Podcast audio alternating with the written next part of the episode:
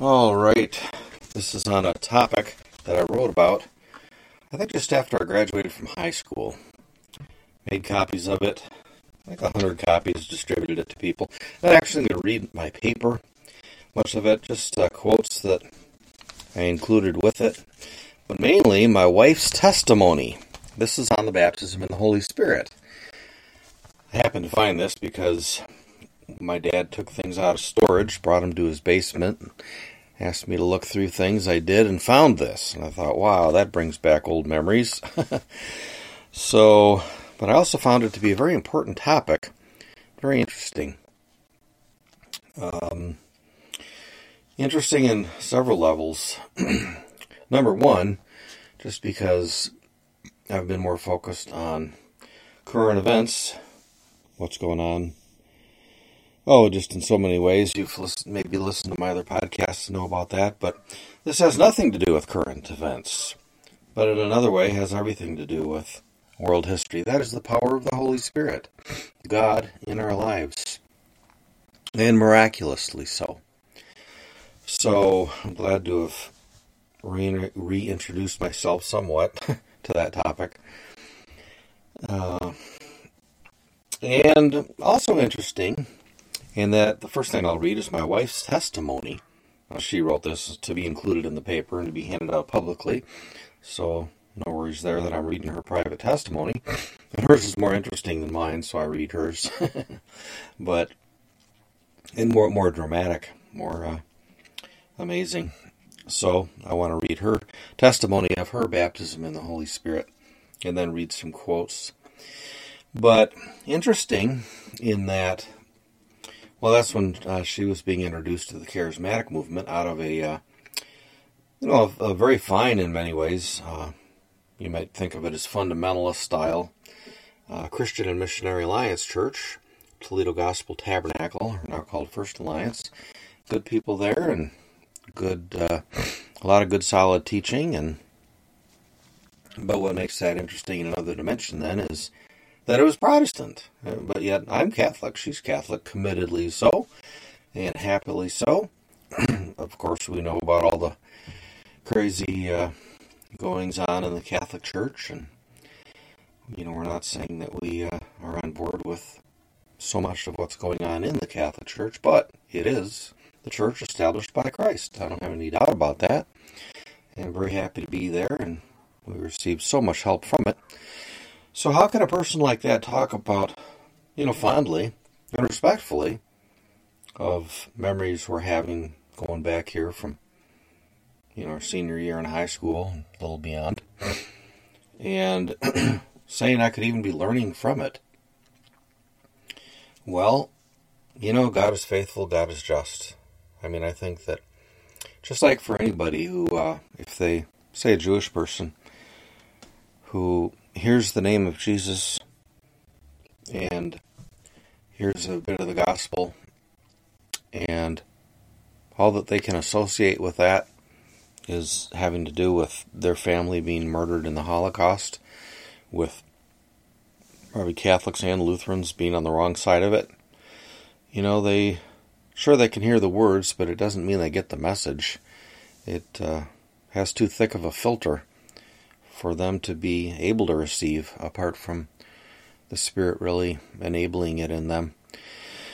So, too, then, I think that there are many Protestants the same way. They love the Lord, they're following the Lord, and, you know, many of them much more faithfully than many Catholics. And living up to the light that they have, and uh, when they think of Catholic, well, it's like what, what my wife and I thought of Catholics back from Sylvania, Ohio. Now, of course, there are many great Catholics there, but uh, the friends that we knew in high school who went by the name Catholic were the biggest partiers and fornicators around. So we didn't even consider them to be Christians. By all the testimony we had from them, why would we? So, no, we weren't interested in being Catholic, obviously. That was just a non starter. And so then, if we would have died back then, we would be sent to hell because we didn't join the Catholic Church? I don't believe that. I uh, do believe what the Catechism says about it, and that they are separated brethren. So back here, I'm reading from when we were separated brethren, learning from it and appreciating it and finding the Holy Spirit at work in it. And same thing for some of the writers that I'll read. Now, these writers won't carry weight to you if you don't know them, but if you're in the somewhat fundamentalist style, actually, or the holiness movement, or Pentecostalism, or the deeper life, um, the Keswick movement, whatever you want to call it, all that associated with uh, um, also Presbyterianism, all of it meshed together with the Christian Missionary Alliance. Well, anyway, then these names would certainly mean something to you, and I don't know who you are listening, but this is a really important topic the baptism in the Holy Spirit. But that's not Catholic, though, right?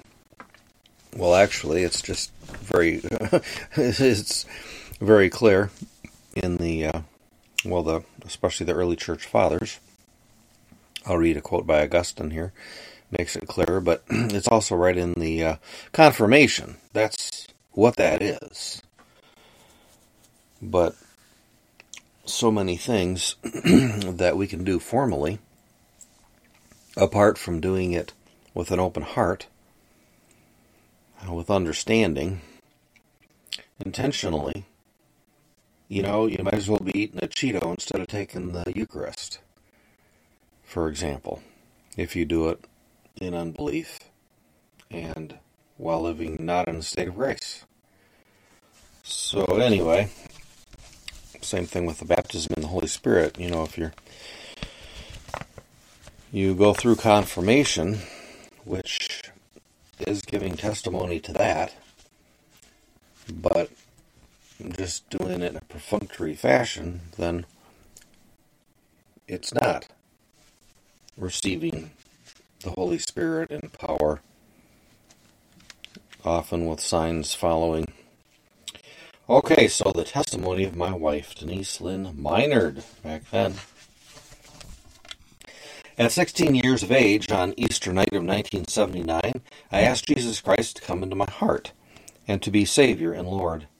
I attended a church for five years, which the Lord used to ground me in His Word. It wasn't until nearly four years into my walk with the Lord that I had heard about the baptism in the Holy Spirit. First, through a man who is soon to be my husband, Dan, a paper he wrote, and through many people's testimonies. After a year of struggling, I came to believe in my heart that this baptism was true, and I needed it, but I still was a little uneasy about it because of unbelief of those around me. In the fall semester of 1983, Dan came to study at Christ for the Nations Institute. Even though CFNI was well known among charismatics, and I was skeptical about the charismatic movement, I know it was God's will for him to attend. Dan sent me the book My Diary Secrets by Freda Lindsay, and the day I received it, I read through the whole book. The Lord showed me that He is the foundation and the center of CFNI, and that Mrs. Lindsay is a special woman of God who loves the Lord with all of her heart. As I read my diary secrets, Mrs. Lindsay shared how the Lord uses her in a special way in leading believers into the baptism of the Holy Spirit. When I read that, I put down the book and said, Lord, I know that within a year you want me to attend CFNI. if this baptism is real, and I believe it is, I want Mrs. Lindsay to be the one to pray for me to receive this baptism. In a year, I was at CFNI. When I first arrived, I was not going to let anyone know that I hadn't been baptized yet. But within the first few hours, I must have had ten people ask me. Boy, did I feel out of place and miserable. So, for two days before the opening rally, I stayed in prayer and told the Lord I need to be baptized soon or I wasn't going to make it down here. Opening rally came, and the Reverend Fowler was the speaker. He announced, that his message was going to be on the baptism in the Holy Ghost. Right away, my heart started racing, and I knew the Lord was going to speak to me. After this message, an altar call was given, and my heart was still racing as I followed to lift our hands and praise God. So I did, and nothing happened. Then I saw a man who was ministering from person to person to aid them in receiving this baptism. He was coming to me next, but my faith took a dive when he passed me by. Upon looking up to the platform and seeing Mrs. Lindsay, I was reminded of my previous request to the Lord. I want Mrs. Lindsay to be the one to pray for me to receive this baptism. I prayed that, that again, and when I opened my eyes, Mrs. Lindsay was standing before me and praying, laying her hands on me. The next minute, I felt the Holy Spirit of God rushing all through my body, and I was speaking with the most beautiful language I had ever heard. Two minutes later, I was slain in the Spirit. Since this experience, Jesus has been more personal to me, and now I really know that the joy of the, what the joy of the Lord is. He blesses me daily with his heavenly language, and recently I was enabled to sing in this language and to sing its interpretation. I now sense a much greater desire to minister to people rather than simply becoming a minister's wife. Praise be to God. so, all the rest of this now is simply my reading quotes from D.L. Moody, Charles Finney, A.W. Tozer, A.B. Simpson, and uh, Spurgeon, and John Wesley, and then early church fathers, and Gordon Lindsay, and R.A. Torrey. So, and then from hymns. So if you're not interested in that, that, that those names don't mean anything to you, then I guess this is a time to say goodbye. But on I go. From Secret Power by D.L. Moody. We read in John 20 22, And when he had said this, he breathed on them, and said unto them, Receive ye the Holy Ghost. Then see Luke 24 49. And, behold, I send the promise of my Father upon you but tarry ye in the city of Jerusalem until ye be endued with power from on high. The first passage tells us he had raised those pierced and wounded hands over them, and breathed upon them, and said, Receive ye the Holy Ghost. And I haven't a doubt they received it then, but not in such a mighty power as afterward one qualified for their work. It was not in fullness that he gave it to them then. But if they had been like a good many now, they would have said, I have enough now. I am not going to tarry. I am going to work. Now, from Charles Finney, his book, Power from on High. to the honor of God alone, I will say a little of my own experience in this matter. I was powerfully converted on the morning of the 10th of October. In the evening of the same day, and on the morning of the following day, I received overwhelming baptisms of the Holy Ghost. That went through me, as it seemed to me, body and soul. I immediately found myself endued with such power from on high that a few words dropped here and there to individuals were the means of their immediate conversion. My words seemed to fasten like barbed arrows in the souls of men. They cut like a sword. They broke the heart like a hammer. Multitudes can attest to this. Oftentimes a word dropped, without my remembering it, would fasten conviction, and often result in almost immediate conversion. Sometimes I would find myself, in a great measure, empty of this power. I would go out and visit and find that I made no saving impression. I would exhort and pray, with the same result. I would then set apart a day for private fasting and prayer, fearing that this power had departed from me, and would inquire anxiously after the reason of this apparent emptiness. After humbling myself and crying out for help, the power would return upon me with all its freshness. This has been the experience of my life. now, when he is come, by A.W. Tozer. Now, as I said, Satan opposes the doctrine of the spirit filled life about as bitterly as any doctrine there is.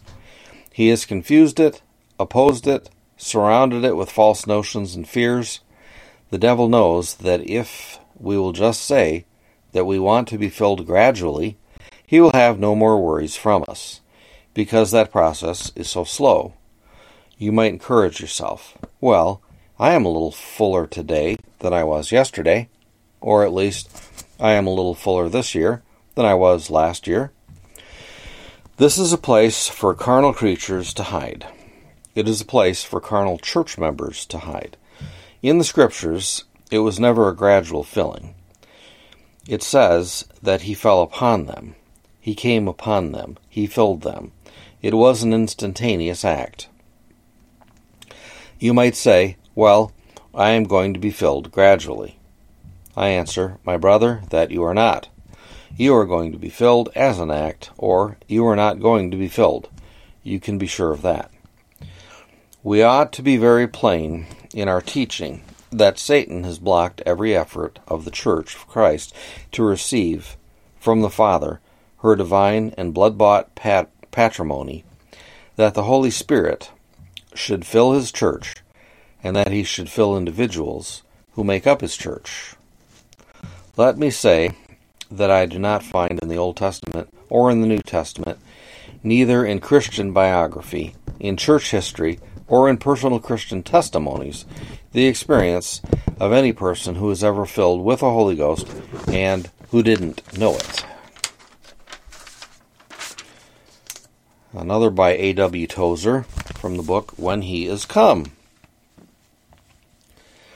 Now, there are some matters that have to be settled in our beings before we can move on to the question of how to be filled with the Spirit of God.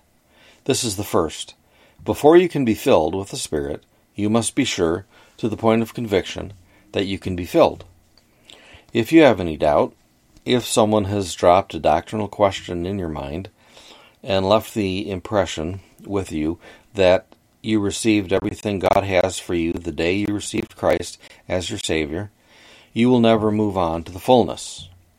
Now, at this point, I believe in complete realism, salty down to earth realism. Not everyone who listens to me is going to be filled with the Spirit. Some are going to be filled. For every once in a while, someone comes with a shining face and says, Well, it happened. God has done it. From that time on, that life is transformed. Spirit filled Christians are changed people. Then, in verse 12, Jesus prayed, While I was with them in the world, I kept them in my name. Those that thou gavest me I have kept, and none of them is lost but the son of perdition. Then he said in verse 14, I have given them thy word, and the world hath hated them, because they are not of the world, even as I am not of the world. These are the things that Jesus said to his Father about his disciples. That doesn't sound at all like the Lord talking about a bunch of sinners still needing to be converted.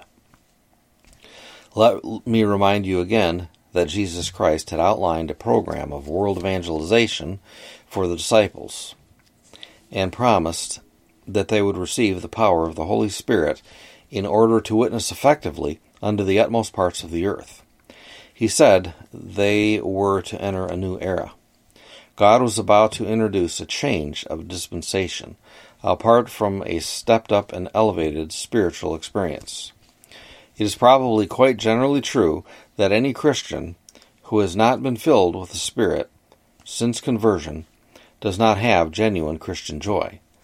I know this was my experience. Uh, again by A.W. Tozer from his book How to Be Filled with the Holy Spirit. There is a great modern error which I want to mention. It is that the coming of the Spirit happen once for all, that the individual Christian is not affected by it.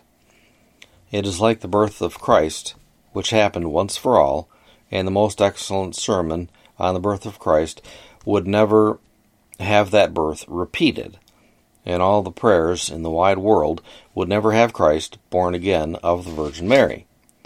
It is, they say, like the death of the resurrection of Christ, never to be repeated. This error asserts that the coming of the Holy Spirit is an historic thing, an advance in the dispensational workings of God, but that it is all settled now, and we need have no further thought of it. It is all here, and we have it all. And if we believe in Christ, that is it, and there isn't anything more. All right, now everybody has a right to his or her view if he thinks it is scriptural, but I would like to ask some questions. I won't answer them, I'll just ask them, and you preach your own sermon. Is the promise of the Father, with all its attendant riches and spiritual grace and power, intended to be for first century Christians only? Does the new birth, which the first century Christians had to have, suffice for all other Christians? Or is the new birth which they have which they had to have that which we have to have? Does the new birth have to be repeated in each Christian before it is valid? Or did the first church get born again for us? Can you get born again by proxy? The fact that those first 120 were born again, does that mean that we don't have to be? Now you answer me. I want to ask you some more questions. Do you see any similarity between the average one of us Christians buzzing around Chicago and those apostles? Are you ready to believe that we have just what they had, and that every believer in Chicago who accepts the Bible and is converted immediately enters into the new enters into and now enjoys and possesses exactly what they did back there. Surely you know better than that. Now, a quote from A.B. Simpson from Christ in the Bible. Would we have our hearts fired by love? The love of God is shed abroad in our hearts by the Holy Ghost, which He hath given to us. It is power for service. Ye shall receive power after that the Holy Ghost is come upon you. Would we know how to pray until our prayers bring an answer from above? The Spirit maketh intercession with us, within us, with groanings which cannot be uttered. The Spirit helpeth our infirmities.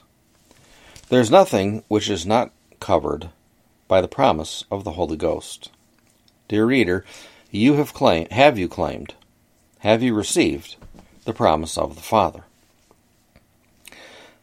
Now from A.W. Simpson, Power from on high. He shall baptize you with the Holy Ghost and with fire. In the last chapter, we have seen the relation of the Holy Ghost to the person of Christ. First, he was born by the Spirit. Then, he was baptized in the Spirit. And then, he went forth to work out his life and ministry in the power of the Spirit.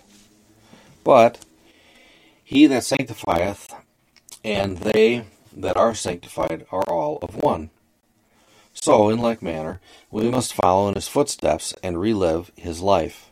Born like him of the Spirit, we too must be baptized of the Spirit, and then go forth to live his life and reproduce his work.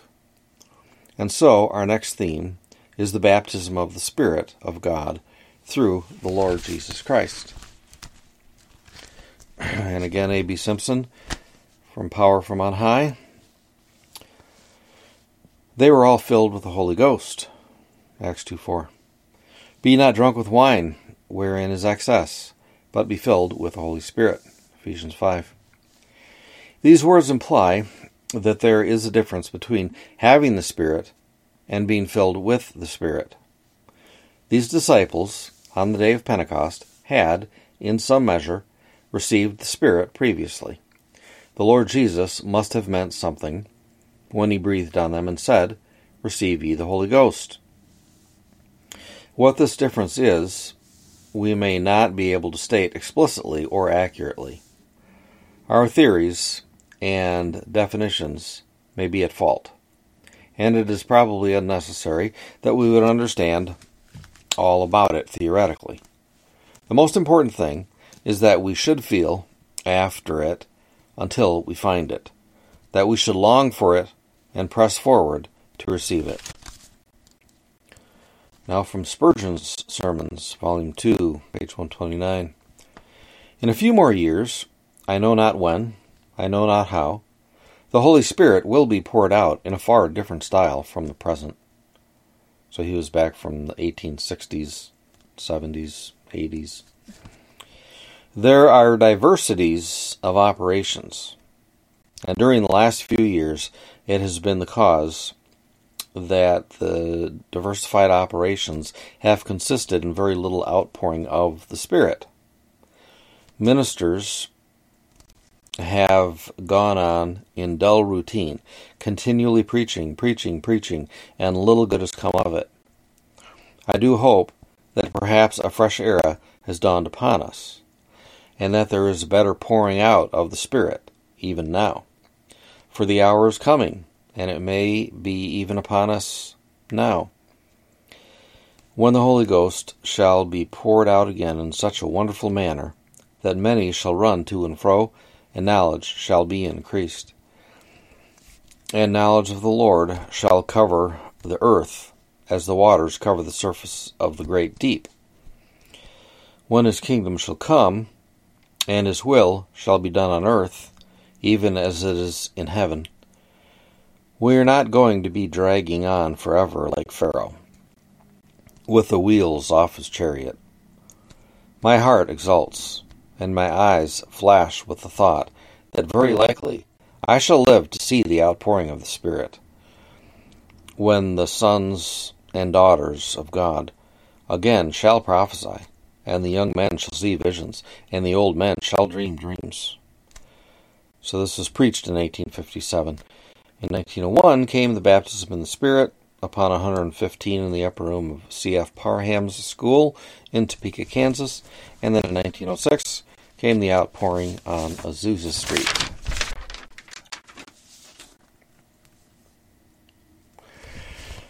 All right, tragedy in the church, the missing gifts. Back to A.W. Tozer.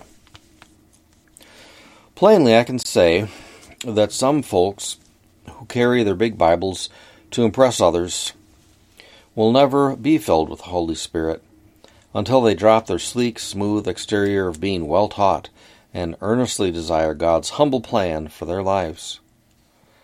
After the desire must come a determination to go through with God on His terms. And even then, they will not be filled and owned and controlled by the Spirit of God until, in desperation, they throw themselves into the arms of God. I was 19 years old, earnestly in prayer, kneeling in the front room of my mother in law's home, when I was baptized with a mighty infusion of the Holy Ghost. I had been eager for God's will, and I had been up against almost all of the groups and the isms with their formulas and theories and teachings. Any tiny work that God has ever done through me and through my ministry for Him dates back to that hour when I was filled with the Spirit. That is why I plead for the spiritual life of the body of Christ and the eternal ministries of the eternal Spirit through God's children, His instruments. Now on to John Wesley a letter to Dr. Conyers, Middleton, of 1 4 1749. Since that time, some have attempted to prove 1. No miracles occurred in the early church after the apostolic age. 2. All the early church leaders who claimed that these gifts were still at work were fools or scoundrels, and most of them were both one and the other. 3. No miracles were wrought by Christ or the apostles. and 4. That they, too, were fools or scoundrels or both. I do not agree with them on any of these points. My reasons are set forth in a free a manner as I can express. To agree with these objections would be to ignore both Scripture and history. The testimony of the Church Fathers of the first 300 years of the Church will be used to prove that the gifts of the Spirit existed after the Apostolic Age. You may naturally ask, why do you stop there? What reason can you give for this? If you cite miracles before the Roman Empire became Christian, why not afterward? I answer that after the empire became Christian, a general corruption of faith and morals infected the church, the Christian church. By that revolution, as St. Jerome says, quote, the church lost as much of her virtue as it had gained of wealth and power. And this very same reason was given by St. Chrysostom in the words, quote, There are some who ask, Why are not miracles performed still? Why are there no persons who raise the dead and cure diseases? To which he replies that it was due to the lack of faith, virtue, and piety in those times. It does not appear that those extraordinary gifts of the Holy Spirit were common in the Church for more than two or three centuries. We seldom hear of them after that fate, fatal period when the Emperor Constantine called himself Christian. Then he, from a vain imagination of promoting the Christian cause, heaped riches, power, and honor upon Christians in general, but in particular upon the Christian clergy. From that time, the gifts of the Holy Spirit almost totally ceased. Very few instances of this kind were to be found after that. The cause of this was not, as has been vulgarly supposed, that there was no more need or occasion for them, but because all the world had become Christian. This is a miserable mistake. Not a twentieth part of the world was then nominally Christian. The real cause of the loss was that the love of many almost all the so called Christians had grown cold. Now, from Gordon Lindsay, his book, Gifts of the Holy Spirit. So, he was the founder of Christ for the Nations Institute, and then when he passed away, his wife, Freda Lindsay, took it on. So, that's what my wife referred to in her testimony when she went to see CFNI. And Freda Lindsay was the CEO, president. Okay, Irenaeus was the first theologian of distinction in the history of the early church. He was brought up in Smyrna, where he came under the ministry of Polycarp, who in turn sat under the ministry of the Apostle John. Thus, there is only one link between this champion of Christianity and the apostles. His great work was to defend Christianity against error. He also began the compilation of the New Testament canon. He wrote the great work Against Heresies, which effectively demolished the position of the heretical sect, the Gnostics. What did this great theologian have to say about the gifts of the Spirit and the speaking in other tongues?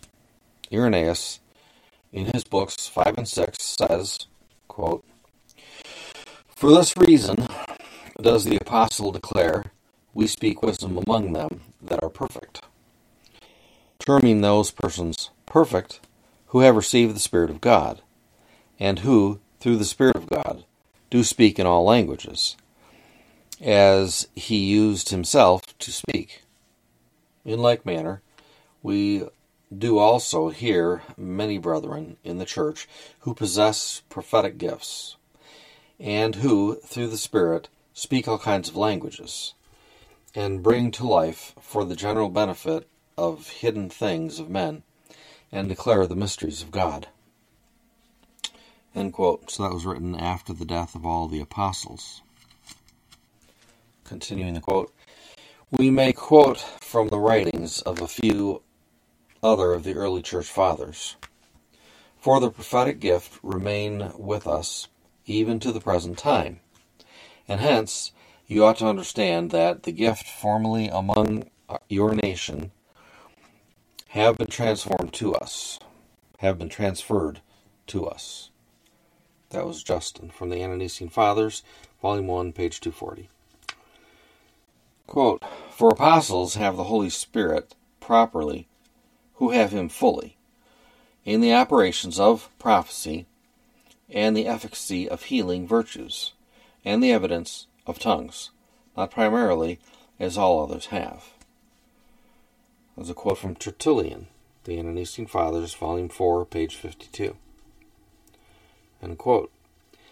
This is he who places prophets in the church, gives powers and healings, does wonderful works, offers discriminations of spirits, affords powers of government, suggests counsels and orders, and arranges whatever other gifts there are of charismata, and thus makes the Lord's church everywhere, and in all, perfect and complete. That was from Origen, Ante-Nicene Fathers, Volume 4, page 254. For the Holy Spirit is not given by the laying on of hands amid the testimony of temporal, sensible miracles, as he was given in former days to be credentials of rudimentary faith, and for the extension of the first beginnings of the church. For who expects in these days that those on whom hands are laid, that they may receive the Holy Spirit, should forthwith begin to speak with tongues? That was on the Holy Spirit, should forthwith begin to speak with tongues. Okay, uh, that was on baptism against Donatus. Uh, page 43 of volume 4 of the Church Fathers. That was Augustine. Many more quotations might be made to show that down through the church age, various groups within and without the church received the baptism and spoke with other tongues. Now on to R.A. Torrey. His book, The Baptism with the Holy Spirit. It may be said that the apostles have gone out on missionary tours during Christ's lifetime before they were baptized with the Holy Spirit. This is true. But that was before the Holy Spirit was given and before the charge, Tarry until ye be clothed with power from on high. After that, it would have been disobedience and presumption to have gone forth without this endowment. We are living today after the Holy Spirit has been given and after the charge to tarry until clothed. Whom is this gift for? To you, says Peter, to the Jews, whom he was immediately addressing. Then, looking over their heads to the next generation, and to your children. Then, looking down all the coming ages of the church's history to Gentiles as well as Jew, and to all that are afar off. But that unspeakable joyous thought has its solemn side. If I may be baptized with the Holy Spirit, then will souls be saved through my instrumentality who would not be saved if I were not to so baptized. If then I am not willing to pay the price of this baptism, and therefore am not so baptized, I am responsible before God for all the souls that might have been saved but were not saved through me. Here we touch upon the hindrance to the baptism with the Holy Spirit in many lives. There's not total surrender. The will is not laid down. The heart does not cry, Lord, where thou wilt, what thou wilt, as thou wilt. There is a very suggestive passage in Isaiah 44 3. I will pour water upon him that is thirsty, I will pour my spirit upon thy seed. What does it mean to be thirsty? When one is thirsty, there is but one cry water, water, water. Every pore in the body seems to have a voice that cries out, Water. so within our hearts have one cry the Holy Spirit, the Holy Spirit, the Holy Spirit. Then it is that God pours floods upon the dry ground, pours His Spirit upon us. This, then, is the fifth step intense desire for the baptism with the Holy Spirit. All things whatsoever ye pray and ask for, believe that you receive them, and ye shall have them. It seems like a singular confusion of the tense. Believe that ye already received them, and ye shall have them. This seeming enigma was solved long after, while studying First John. I read, This is the boldness which we have toward him, that, if we ask anything according to his will, he heareth us. And if we know that he heareth us whatsoever we ask, we know that we have the petitions which we have asked of him. When I ask anything of God, the first thing to find out is this Is this petition according to his will? When that is settled, then I find it is according to his will when, for example, the thing asked is definitely promised in his word. When I know the prayer is heard, then I know the prayer is heard, and I know further I have the petition which I have asked of him. I know it because he plainly says so. And what I have thus appropriated on simple, childlike faith, in his naked word, I shall have in actual experience.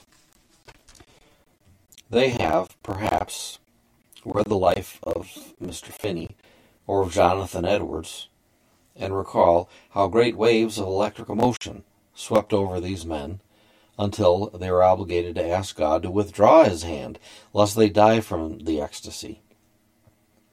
Or they have gone to some meetings and heard testimonies to similar experiences and they expect something like this. Now, I do not deny the reality of such experiences. I cannot. The testimony of such men as Finney and Edwards is to be believed. But another question will be asked Did not the apostles wait ten days? And may we not have to wait? The apostles were kept waiting ten days. But the reason is given in Acts 2 1. When the day of Pentecost was now come, literally was being fulfilled, in the eternal purposes and plans of God, in the Old Testament types, the day of the Pentecost was set as the time for the giving of the Holy Spirit. The Spirit could not be given until the day of Pentecost was fulfilled to come. But we read of no waiting after Pentecost. In Acts 4:31 there was no waiting.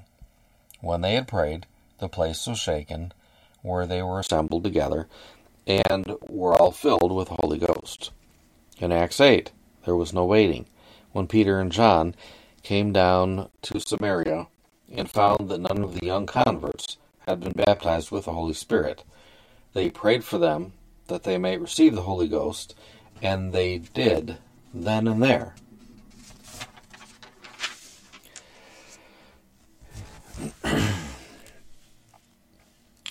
Paul of Tarsus was not obliged to wait in Acts 9. Ananias came in and told him of his wondrous gift, and laid his hands upon laid his hands upon him and baptized him, and straightway in the synagogue he proclaimed Jesus that he is the Son of God. Acts 9. There was no waiting in Acts 10. Before Peter had finished his sermon, the baptism with the Holy Spirit came. In Acts 19, there was no waiting. As soon as Paul had declared of the Ephesian disciples the gifts of the Holy Spirit, and the conditions were met, the blessings followed.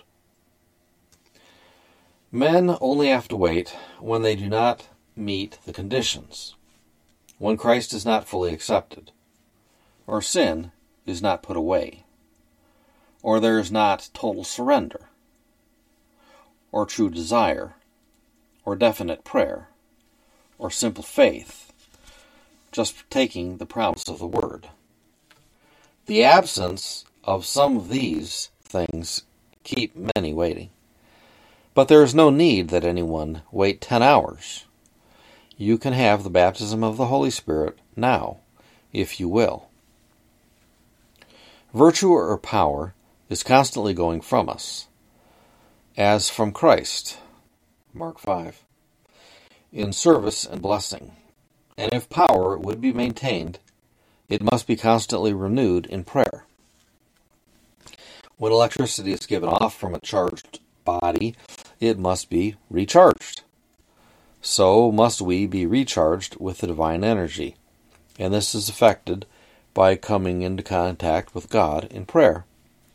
Many a man whom God has used becomes lax in his habits of prayer, and the Lord departs from him, and his power is gone.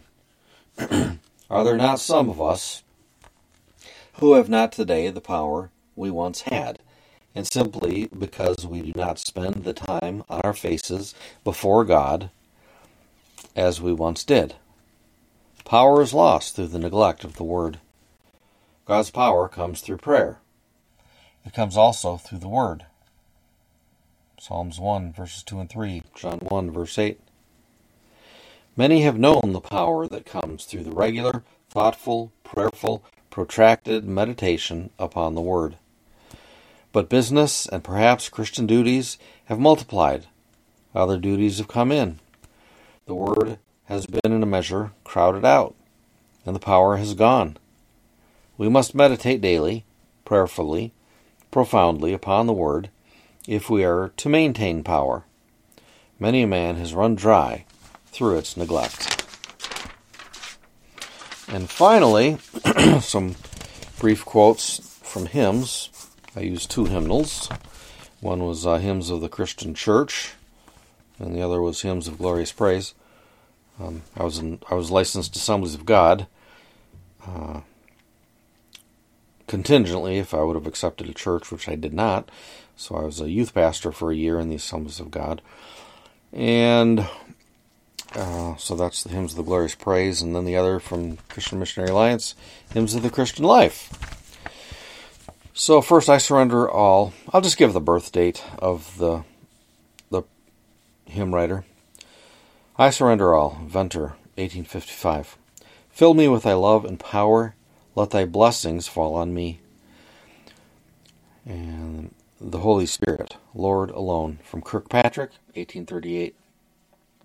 Baptize us with power today, and like a rushing mighty wind, sweep over our souls today. Lo, everyone that is thirsty, from Ryder, 19th century. Child of the kingdom, be filled with the Spirit. Nothing but fullness thy longing can meet. Tis the endowment for life and for service. Thine is the promise. So certain, so sweet. I will pour water on him who is thirsty. I will pour floods upon the dry ground, upon your heart for the gift I am bringing. While you are seeking, I will be found. Then power from on high. A.B. Simpson, 1843. Send us thy power, send us thy spirit power from on high. Power, power, power from on high. Helplessly we labor, helplessly we sigh, till thy spirit gives us power from on high. Then breathe upon us, by Carter, 1849. Breathe upon the Lord from heaven. Fill us with the Holy Ghost. Promise of the Father given. Send us now a Pentecost. Baptize us with power, with fire. Then burn on, A.B. Simpson, 1843. Baptize with fire this soul of mine, and do me with thy Spirit's might. Then bring your vas- vessels, not a few, by Morris, 1862. You are longing for the fullness of the blessing of the Lord in your heart and life today. Claim the promise of your Father. Come according to his word. He will fill your heart today to overflowing with the Holy Ghost and power. Bring your empty earthen vessels clean through Jesus' precious blood. Come, ye needy, one and all, and in humble consecration. Wait before the throne of God till the Holy Ghost shall fall. And then Spirit of God descend upon my heart by Croly from 1780. One holy passion filling all my frame, the baptism of heaven descended dove. Then hymns of, from the hymns of glorious praise, breathe on me by Hatch, 1835. Holy Spirit, breathe on me, fill me with the power divine, kindle the flame of love and zeal within this heart of mine. Then Channels Only by Gibbs, 1865. Jesus, fill now with thy spirit hearts that full surrender know, that the streams of living water from our inner man may flow. Then Waiting on the Lord by Weigel, 20th century. Waiting on the Lord for the promise given. Waiting on the Lord to send from heaven. Waiting on the Lord by our faith receiving. Waiting in the upper room. And then Pentecostal Fire is Falling by Bennard, 1873. In the book of God, so precious, we are told of Pentecost, how the blessed Lord's disciples tarried for the Holy Ghost. Pentecostal fire fell on them, burning up their sin and dross, filling them with power for service, making them a mighty host. Pentecostal fire is falling. Praise the Lord, it fell on me. Pentecostal fire is falling. Brother, it will fall on thee. That's the end of all the quotations. And I am done.